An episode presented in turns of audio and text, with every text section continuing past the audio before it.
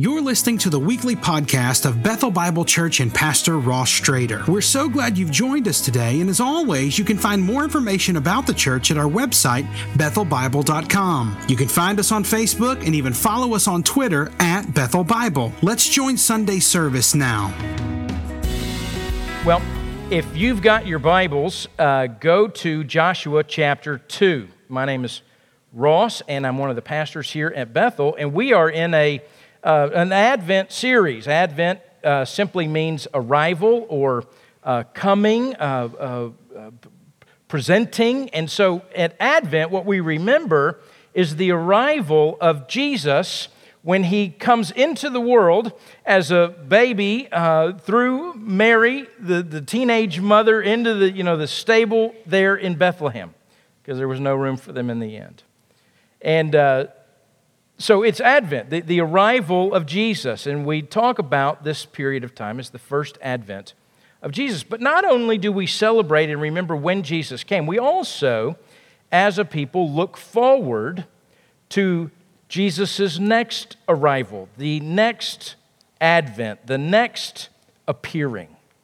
And so we um, want to keep both of those things in view as we celebrate this Christmas season together. And one of the ways that we are doing that is we are looking at Matthew's genealogy in Matthew chapter 1. So, but stay over in Joshua chapter 2, and I'll tell you why.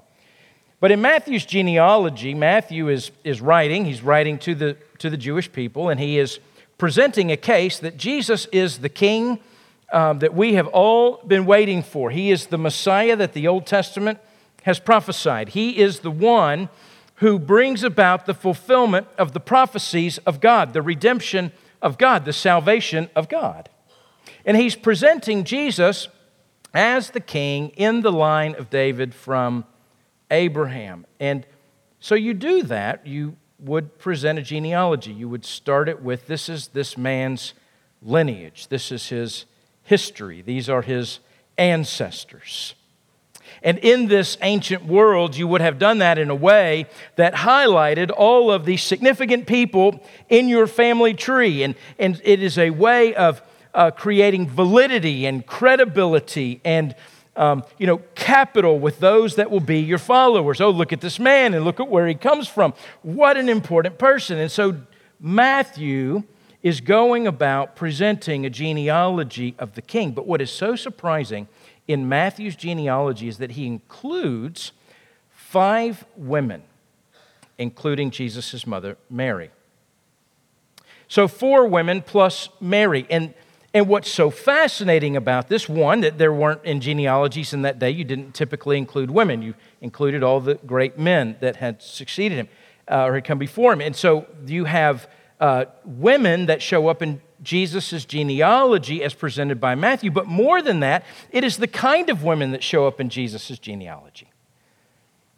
You, you don't have women that are necessarily heroes. They're women that every time one of them is spoken, your mind as a Jewish person would have gone back to the Jewish scriptures, to, to our Old Testament, and, and you would have remembered the scandal related to each of these women.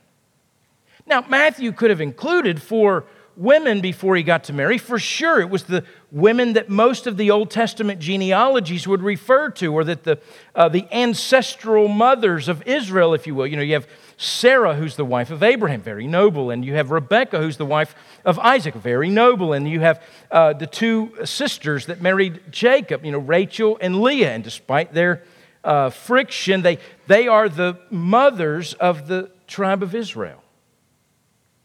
But that's not who Matthew includes. In fact, Matthew inserts these women, on one hand, for no good reason. He intentionally puts them in the genealogy, almost as though he forces them into the genealogy for us as readers.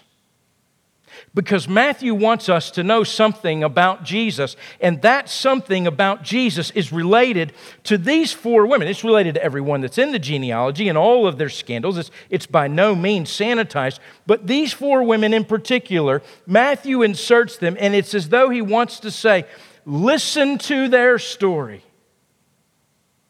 If you want to know who Jesus is and why he came, listen to them. And so we did last week. We looked at Tamar, who was the first on the list, and this morning we will look at the next woman in the genealogy. This is how Matthew records it Matthew 1 1. I'll just read it. The book of the genealogy of Jesus Christ, the son of David, the son of Abraham. Abraham was the father of Isaac, and Isaac the father of Jacob, and Jacob the father of Judah and his brothers, and Judah the father of Perez and Zerah by Tamar. We looked at that. Genesis 38 last week.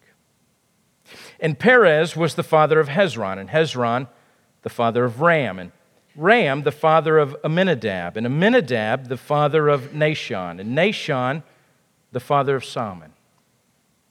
And Salmon was the father of Boaz by Rahab, who we'll see this morning. And Boaz, the father of Obed, by Ruth, look at her, and Obed, the father of Jesse. So, if you will, in Joshua chapter 2, we will pick up with the story of Rahab, this second woman in Jesus' genealogy. Joshua chapter 2, to orient you a little bit, is what I might call an unnecessary chapter in Joshua's narrative. What I mean by that is you could go from the end of chapter 1 to the beginning of chapter 3, and the story would seem seamless. It would be seamless, except for a little bit at the end of Joshua 6 that might need a one verse explanation. See, at the end of chapter 1, what's happening is God is, is proclaiming that He's giving Israel the land. He's giving these Israelites, this second generation of Israelites. Their parents had wandered in the wilderness, but these are the children that grew up. They now are going to inherit the promised land. At the end of Joshua 1, Moses has died, been buried by God Himself. God buries his friend on the, on the top of the mountain. And uh, Joshua is now the leader, and he's leading this next generation. They're going to go into the wilderness and, and uh, go into the promised land from the wilderness.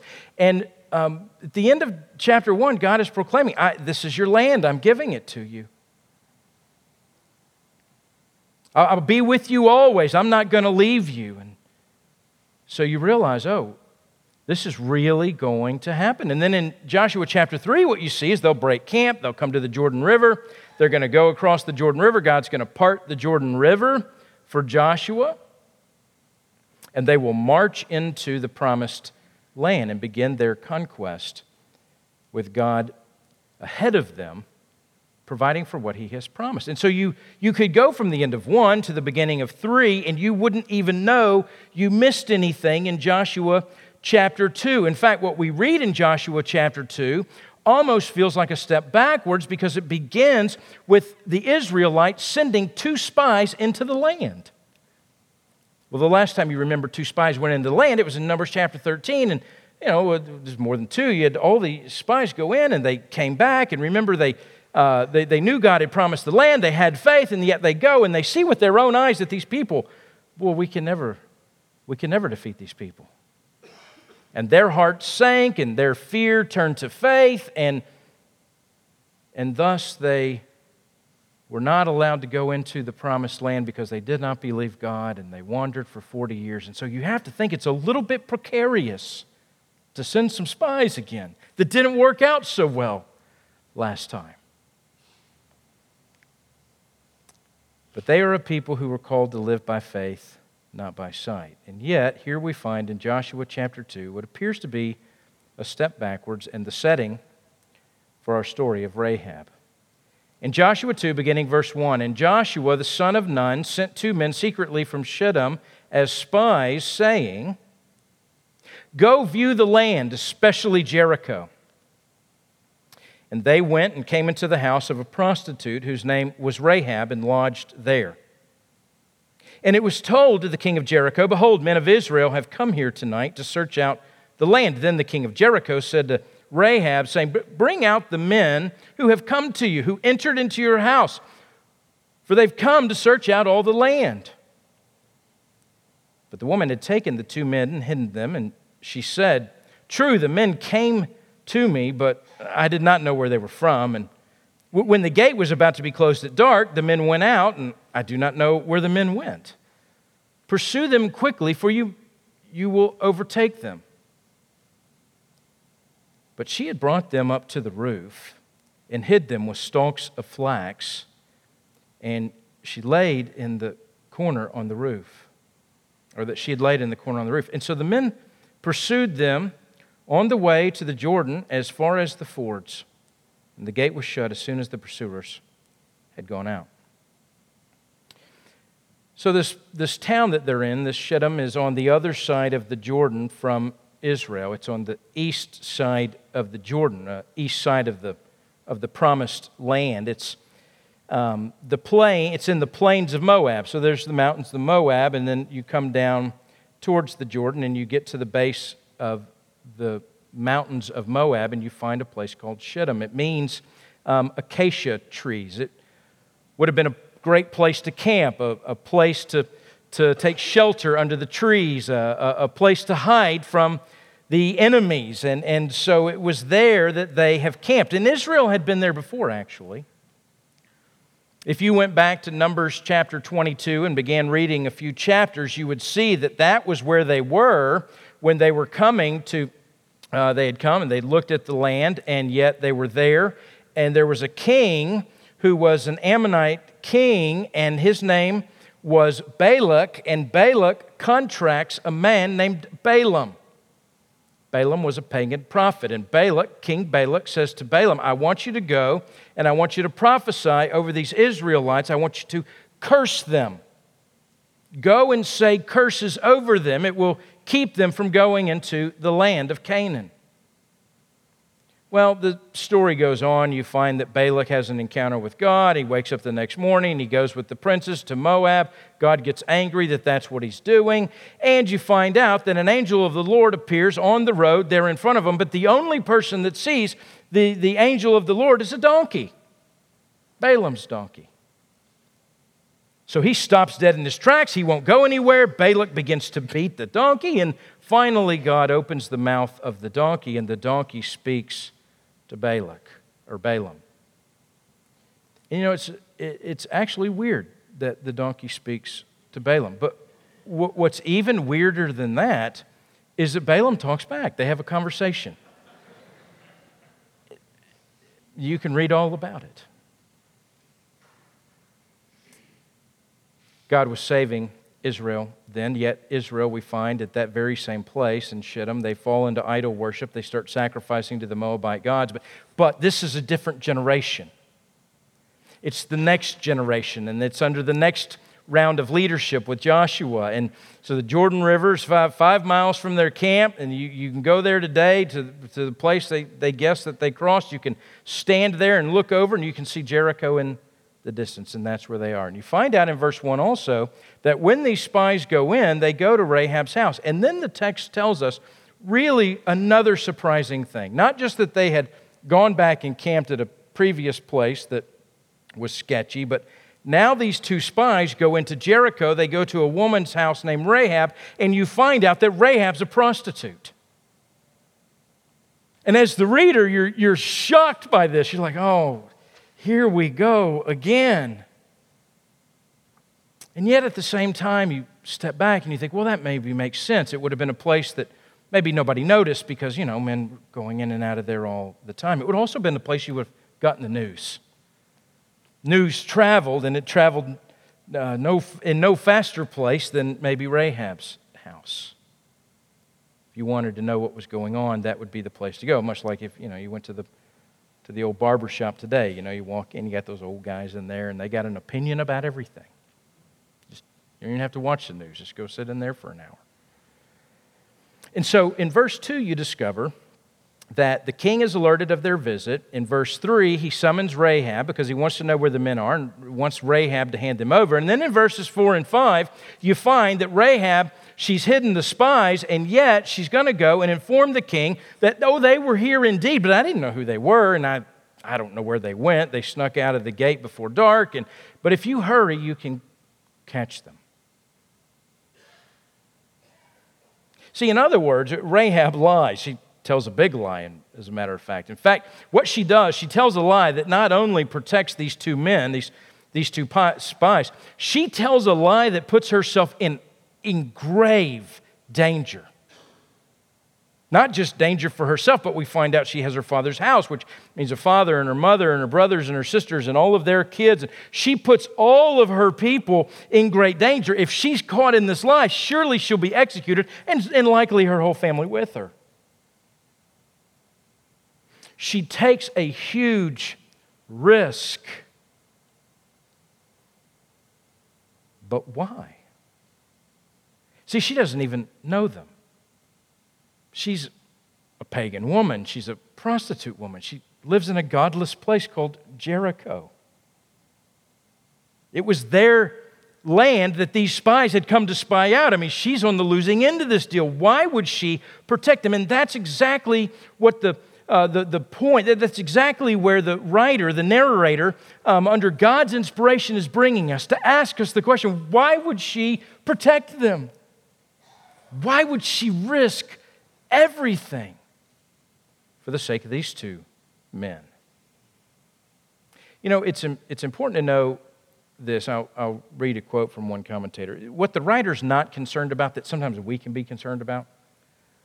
You know, you can hear sermons about this, and you can hear guys, or you can read commentaries, and people will go through all of these gymnastics um, to say things like, well, she lied, but here's the deal. And, there, and there's absolute truth uh, and truth's not relative, but at sometimes there's absolute relative truth. And then they begin to talk themselves into cul-de-sacs, and you spend all these gymnastics trying to, um, uh, you know, account for and justify what it is that Rahab has done. I think we could take a note from Dale Ralph Davis. He says, This incidentally tells us exactly what the writer's not concerned about. He's not very interested in the picky ethical questions of verses 4 through 6. Endless wranglings and discussions about whether it's right for Rahab to lie to the Jericho police and so on.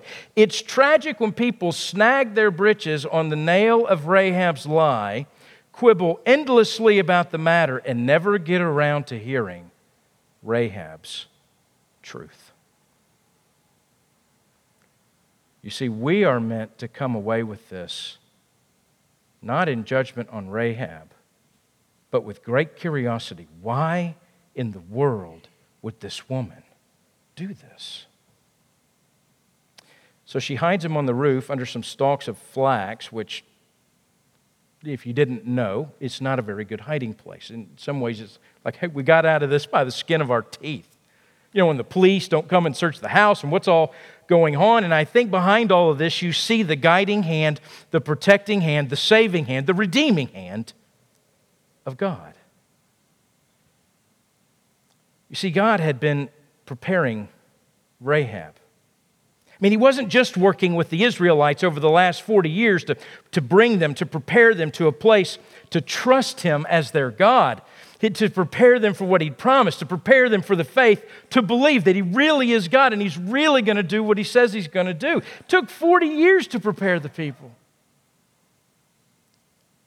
We find he's also preparing Rahab.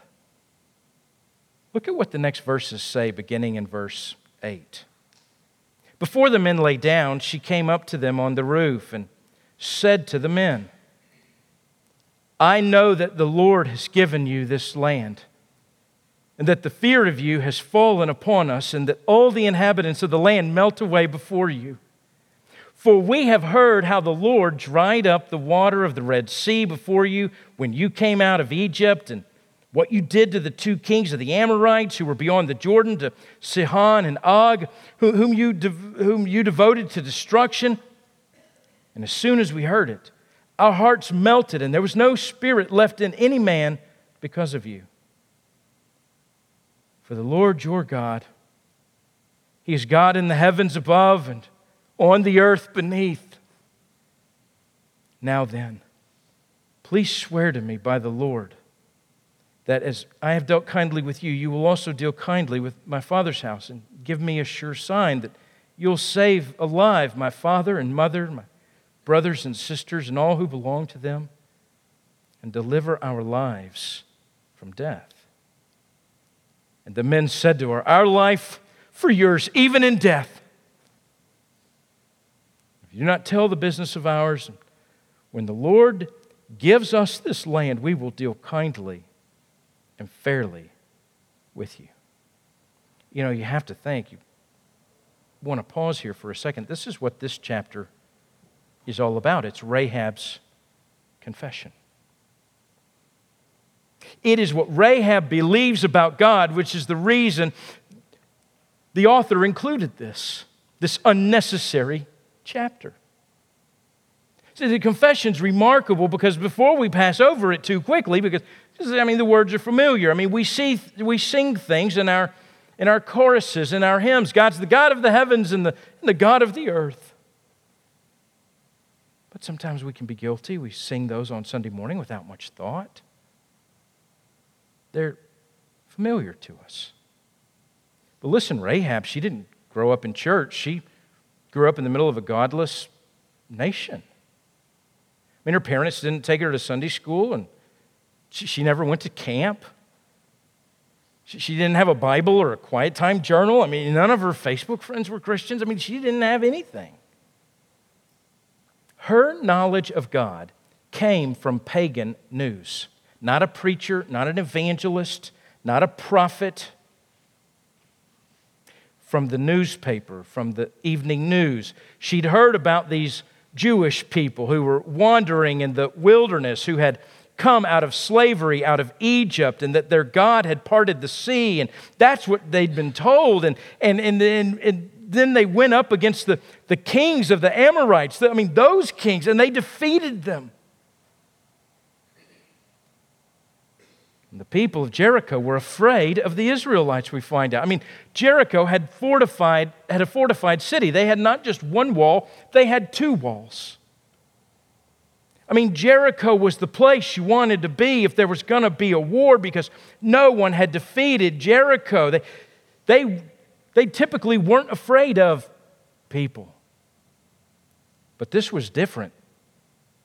This time they would be attacked from the east, from the direction of the Jordan River, which they'd never been concerned with before because the time that kings go to war coincidentally aligned with the same time that the Jordan River was as full as it was ever going to be. And no, no military people, no groups of people could cross the Jordan when it was at its fullest. Except these people had a God who parted waters. And so that changed the game. You, you also can't help but notice the contrast. I mean, 40 years ago, the people of Israel were terrified. They were afraid of the people of the land of Canaan.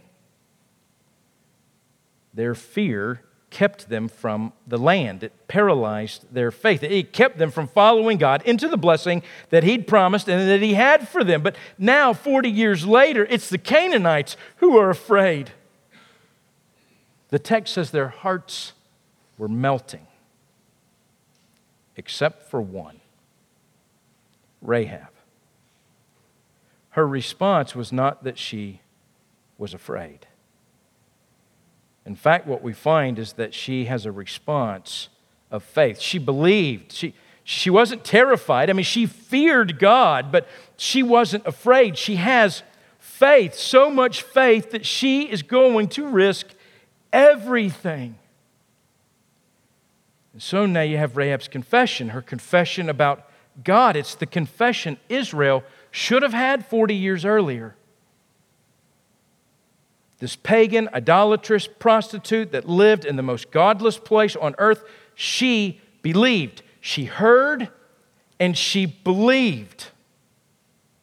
Well, so what did she believe?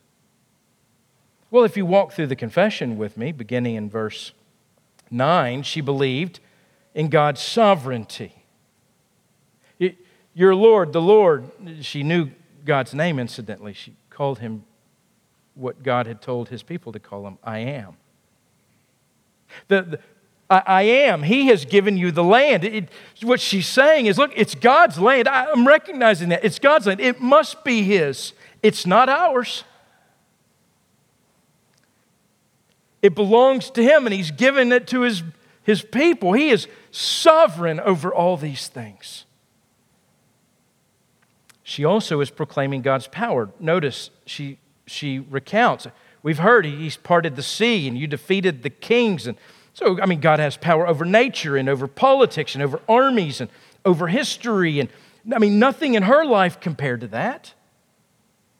I mean, sure, she, she knew the gods of Canaan, no doubt, and, and she probably worshiped them. She may have even been a, a prostitute at the temple that facilitated the worship of the gods of Canaan. Maybe she had an idol or a trinket in her home, and maybe she'd even received some kind of comfort at some point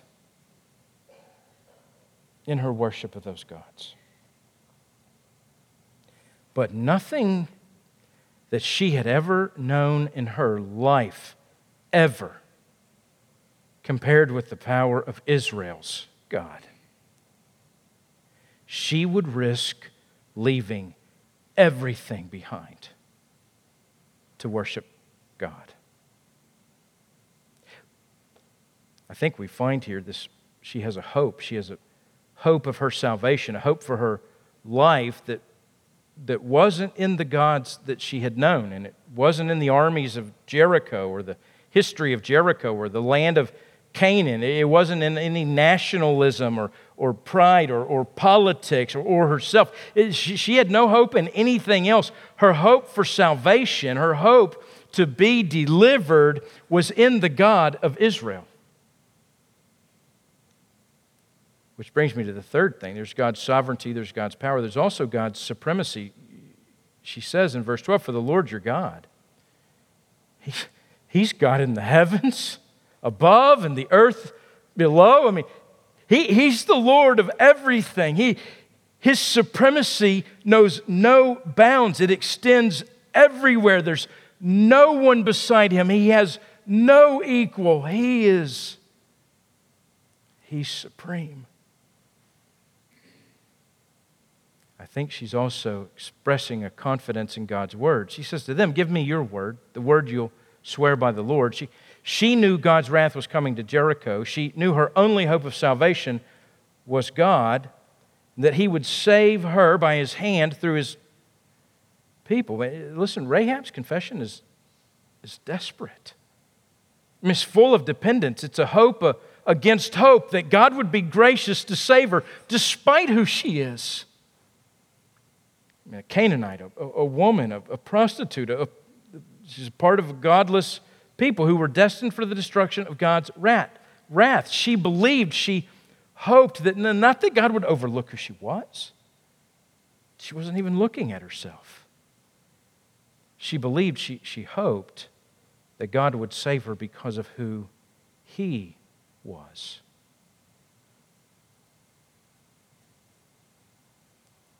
Her faith in God leads her to risk everything. And I think it's also a confession of God's grace and mercy. She, she feared God, but she wasn't afraid. She trusted Him. She, she believed His grace and His mercy could extend even to her, not because of who she is, but despite who she is. She believed God saw her not only as she was, but what she could be in Him. The pagan prostitute believed she could worship the one true God. She could be accepted to worship the one true God, that she could become His, that He would accept her. I mean, her entire life was transactional. I mean, love was a transaction, acceptance was a transaction, security was a transaction. That's all she'd ever known. That's all this way her gods worked. She had nothing to give. She couldn't buy her deliverance. She can't buy her salvation. She's going to trust God for it. See, I think it may be that the Israelites sent the spies into Jericho because they were still a little bit afraid. I mean, they were still unsure. Yes, yeah, we believe God, but I mean, we want to be sure. I mean, it would make us feel a little better if we could go scout out the place and, you know, just see that they, they do have some weaknesses, that we could lay our eyes on, on what would give us a little bit of hope. I mean, we would feel better about that. I believe the Israelites had faith in God. I mean, that's why they were there, but but they didn't feel it. They, they wanted to see it. So these two spies, in their quest to find some hope in their own strength, some hope that they could actually pull this thing off, that, the, that conquering the land that God had given them was really a possibility. So they wanted to walk by sight. They, they wanted to see for themselves that they had a chance. They, but you know what they find? They find a woman of faith, a, a desperate woman who walked by faith in their God, not by sight. A woman, a prostitute, someone unclean, unworthy, a, a woman they would have shunned, but they find in her a faith willing to risk everything on the hope that God is who He says He is and will do what He says He will do. I, I think they're inspired. I mean, they pledged their lives to her. Our life, even for yours, in death.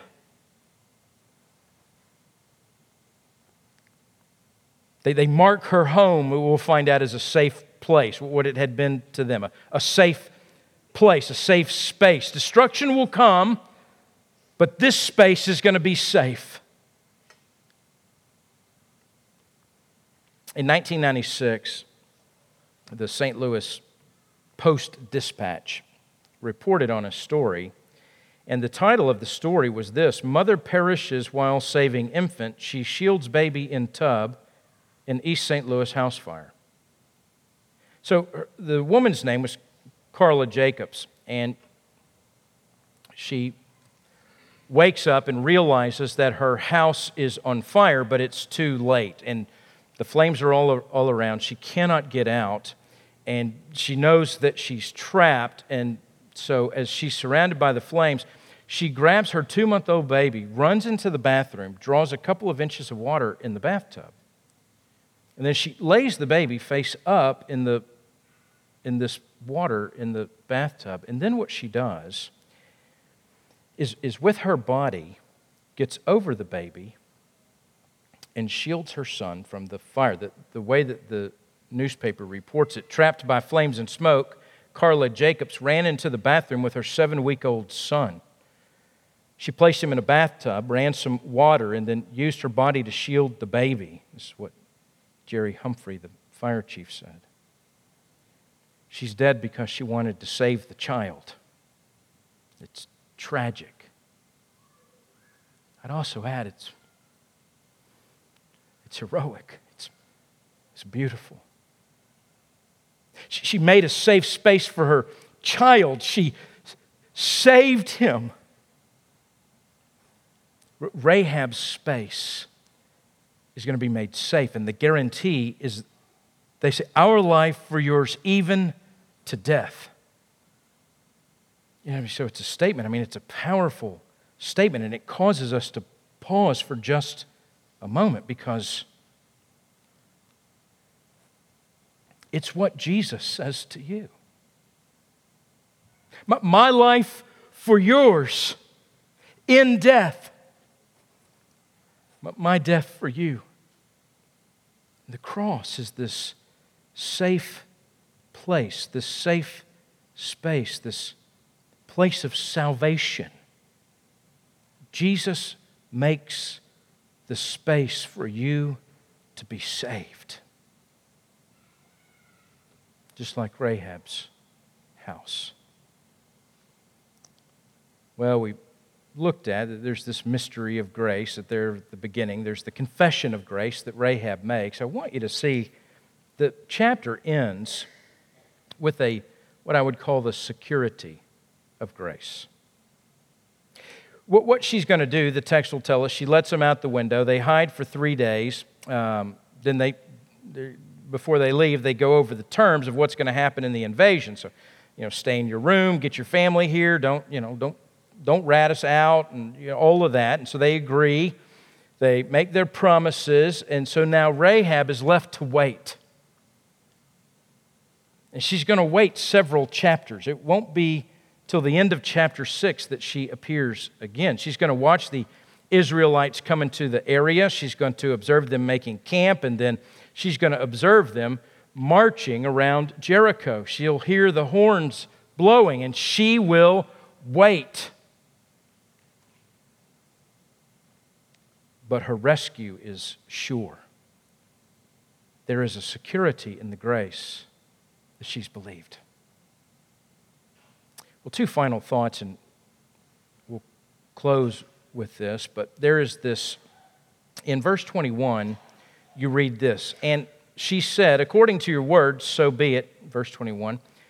Then she sent them away, and they departed, and she tied the red scarlet cord in the window. They had agreed that that would be the sign. She was going to hang it out her window, a sign of, I think it were to read it as a sign of her faith, the security of her salvation when the time comes. And so, in some ways, I, I think it's a, it's a picture for us. I mean, it's meant to be a signpost, a, a, a forward pointing sign of the security of grace when it comes to God's salvation. So there's nothing magical about a red scarlet cord, it, but it is there in the text for us to see.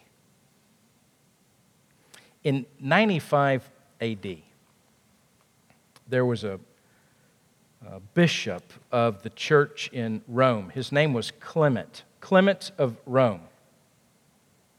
And Clement was a believer. In fact, he's, the, he's a bishop of the church. He represents the second generation of leadership in the church after, uh, you know, Peter and, and Paul and uh, uh, I almost said Mary, but um, so Peter and Paul and, and John and, and James. And, and so it's the second generation of leadership. John, in 95 AD, John has just died.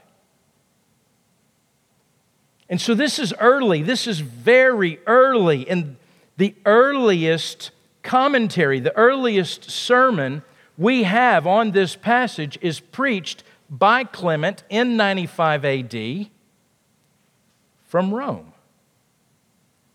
Here's what he says. He writes this, and they proceeded. These are words from um, 1 Clement 12, 7. We it's not in our Bible, but I mean, we, we have it.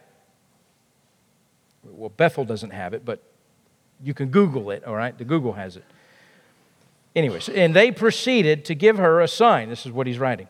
And that she should hang out a scarlet thread from her house, foreshowing or foreshadowing or pointing to, the, the word is, is typology, foreshowing that all who believe and hope on God shall have redemption through the blood of the Lord.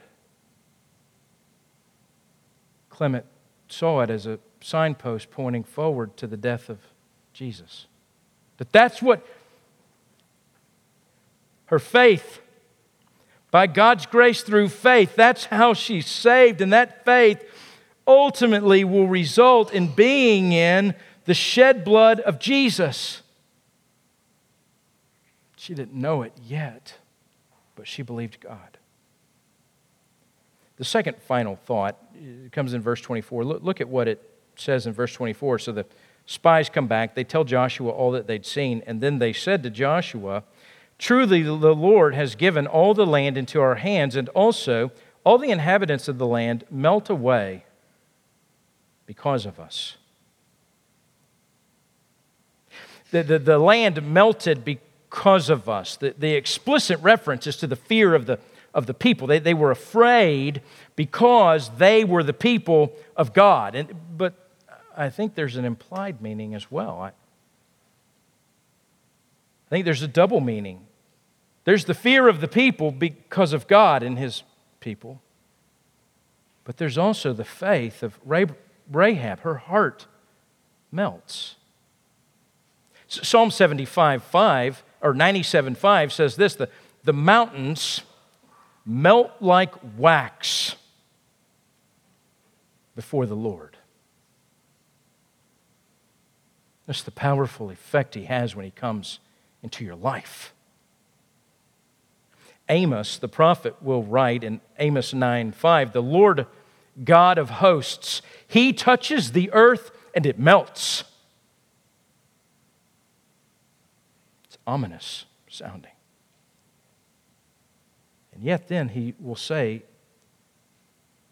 eight verses later, Behold, the days are coming, declares the Lord. The mountains shall drip with sweet wine, and all the hills shall melt with it. It'll look like the, the mountains are, are melting wine.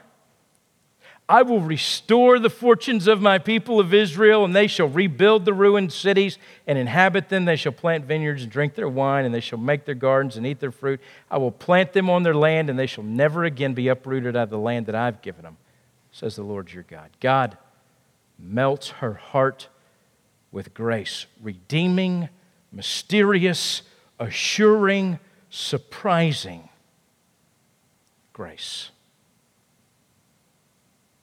That's why we've called the series this Advent season Surprising Grace. I'll conclude this way God not only saves Rahab and then uses Rahab to save Israel, God uses Rahab to make it possible to save you and to save me.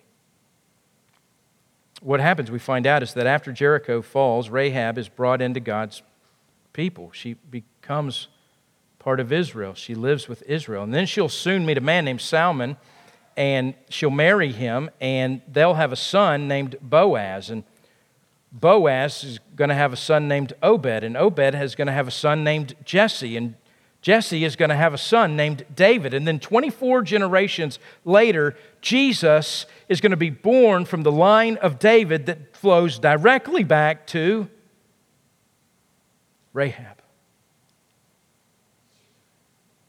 Here's what's so amazing her, her declaration of faith is actually an act of God's surprising grace. We're not much different from her. I mean, just like Rahab, we're not originally part of God's family, but we're, we're part of a corrupt, sinful world. Like Rahab, we've heard of God's mighty deeds. Rahab is going to experience God's surprising grace and, and, and, seek refuge in Him. And, and the truth is, we can experience the same surprising grace even today.